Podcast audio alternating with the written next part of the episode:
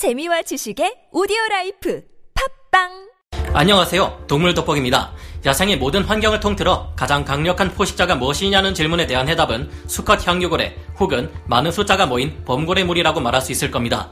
하지만 한 번 사냥을 할 때 가장 압도적인 포스를 자랑하는 것은 누가 뭐라 해도 단 1초 만에 물개나 바다 사자의 숨통을 끊어버리는 백상아리일 텐데요. 몸 길이가 5.5m에 1톤 이상 나가는 거대한 암컷 백상아리는 칼날 같은 이빨로 한 번에 약 25kg의 고기를 잘라내 삼킬 수 있으며 순간 속도 40km가 넘는 충돌 에너지와 이론적으로 2톤까지도 나가는 치악력이 합쳐져 가공할 살상력을 가지고 있습니다. 그런데 이들의 먹잇감 중에는 최대 몸길이 5.8m에 3톤이나 나가는 코끼리 물범처럼 자신들보다 더 거대한 것들도 포함되어 있는데요. 어찌된 일인지 코끼리 물범을 쫓아 사냥을 하고 있어야 할 백상아리가 거꾸로 자신보다 더 큰 코끼리 물범에게 쫓기는 일이 일어났습니다. 너무나 커서 마치 고래처럼 보이는 저 코끼리 물범이 반대로 포식자가 되어 백상아리를 잡아 먹으려는 걸까요? 이처럼 만만치 않으며 때로는 위험한 상대가 바로 거대한 코끼리 물범인데 이들을 사냥하려면 백상아리는 어떤 특별한 전술을 펴야 할까요? 지금부터 알아보 겠습니다. 전문가는 아니지만 해당 분야의 정보를 조사 정리했습니다. 본의 아니게 틀린 부분이 있을 수 있다는 점 양해해 주시면 감사하겠습니다. 백상아리를 쫓아가는 거대한 코끼리 물범의 위험.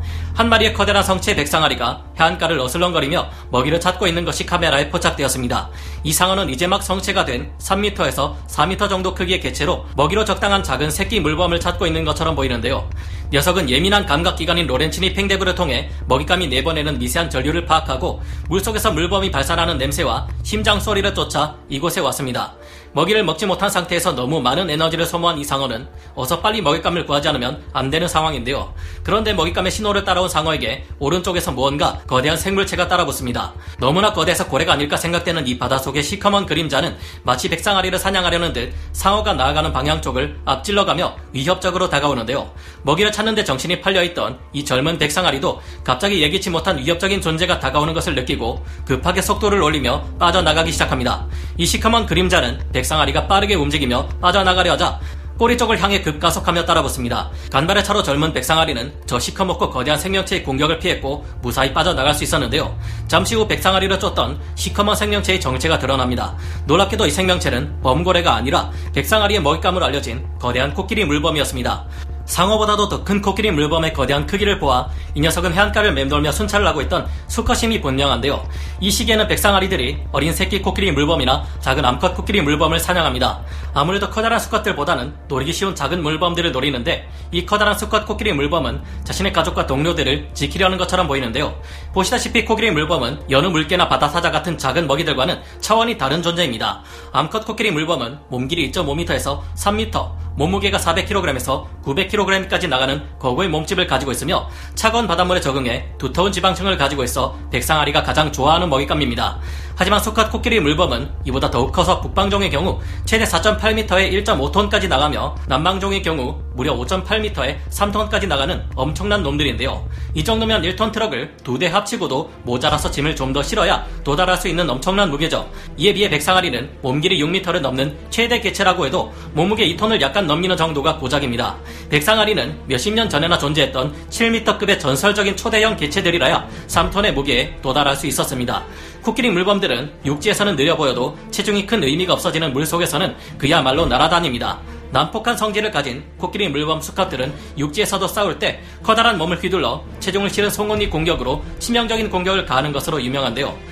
무지막지한 체중이 실린 이들의 송곳니에 맞는 상대는 같은 코끼리 물범이라 해도 아주 처참한 상처를 입게 됩니다. 이들은 바닷속에서 쏜살같이 움직이며 날카로운 송곳니에 가속도를 더해 치명적인 공격을 가할 수 있기에 백상아리로서도 함부로 건드릴 수 없는 무서운 존재들입니다. 게다가 어지간한 고래들을 능가하는 엄청난 잠수 능력을 가지고 있어서 최고 수심 1500m까지 잠수할 수 있으며 최대 80분이나 되는 긴 시간 동안 숨을 참으며 사냥을 할 수 있습니다. 다만 백상아리는 1200m 심해까지 잠수한 기록이 있고 5000m 아래에서도 모습을 보인 적이 있으니 도망가는데 어려움은 없을 겁니다. 하지만 육지로 올라온 코끼리 물범들 중에는 백상아리에게 공격당해 회복이 어려울 만큼 끔찍한 상처를 입은 개체들도 있으며 이는 거대한 수컷 코끼리 물범이라 해서 다르지 않습니다. 자, 그럼 앞선 사례에서 볼 수 있는 것처럼 만만치 않은 것이 코끼리 물범인데 백상아리들은 어떻게 해서 이 커다란 먹잇감을 제 앞에 잡아먹을 수 있는 걸까요? 코끼리 물범은 만만한 사냥감이 아니기에 백상아리는 이들을 사냥할 때 고래를 공격할 때와 같은 전술을 사용하는데요. 여기 백상아리가 코끼리 물범을 사냥하는 현장을 한번 쫓아가 보겠습니다.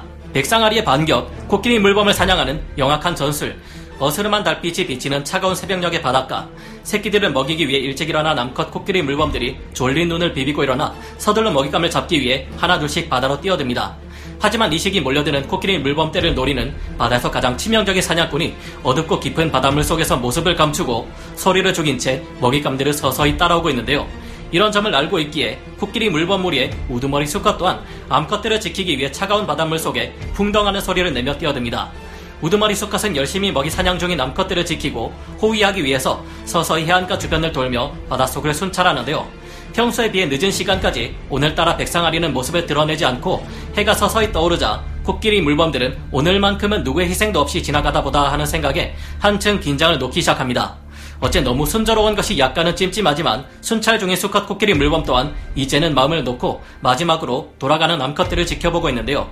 그런데 이상할 정도로 바다가 잠잠한 데는 이유가 있었습니다. 백상아리는 코끼리 물범들이 긴장을 놓는 이 순간을 기다렸고 암컷들이 아닌 경계 근무를 도는 이 수컷 코끼리 물범을 노리고 있었기 때문이죠. 거대한 5.5m 크기의 백상아리가 서서히 속도를 올리며 수면의 코끼리 물범을 향해 거리를 좁히기 시작합니다. 그리고 드디어 때가 왔다는 듯 백상아리는 거대한 꼬리 지느러미를 세차게 휘저으며 순식간에 시속 40km의 속도로 수면을 향해 쏜살같이 헤엄쳐갑니다.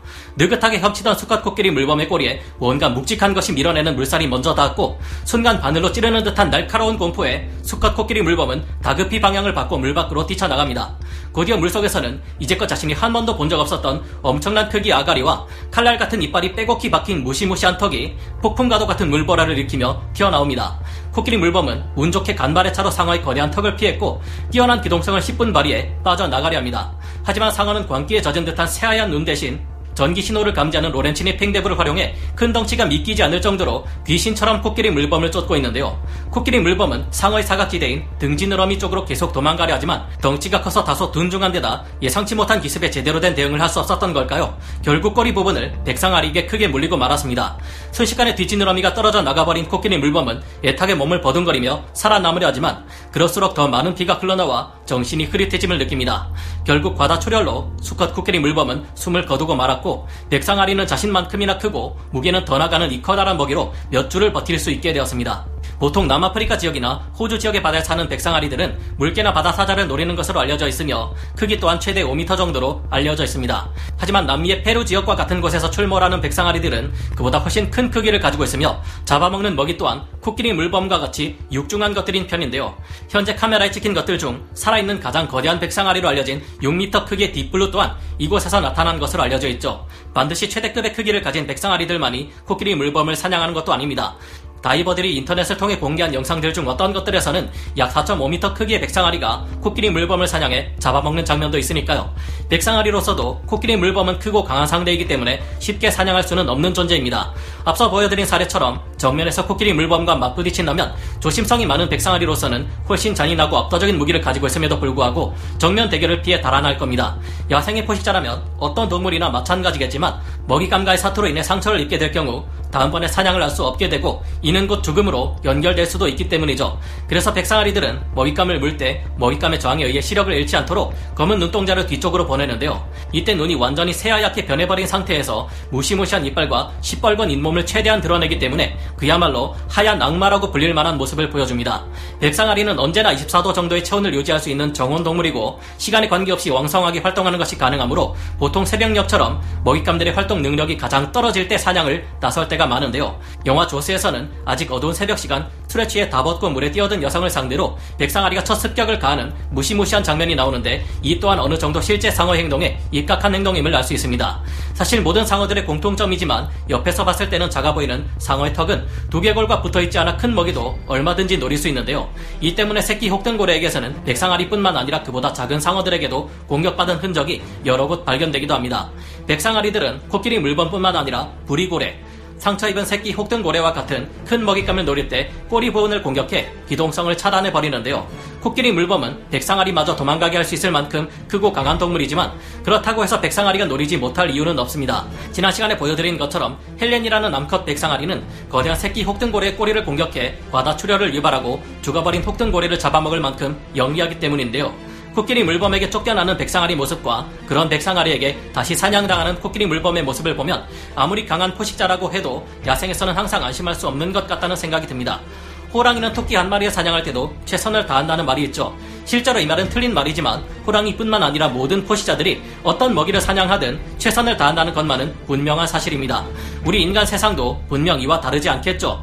그런 만큼 우리 인간도 높은 지위에 있다고 해서 아랫사람을 무시하지 말아야겠습니다. 비록 지금 당장은 힘들더라도 최선을 다한다면 멀지 않은 미래에 생각보다 굉장한 일을 해낼 인재들이 넘쳐나는 것이 요즘의 시대가 아닐까요?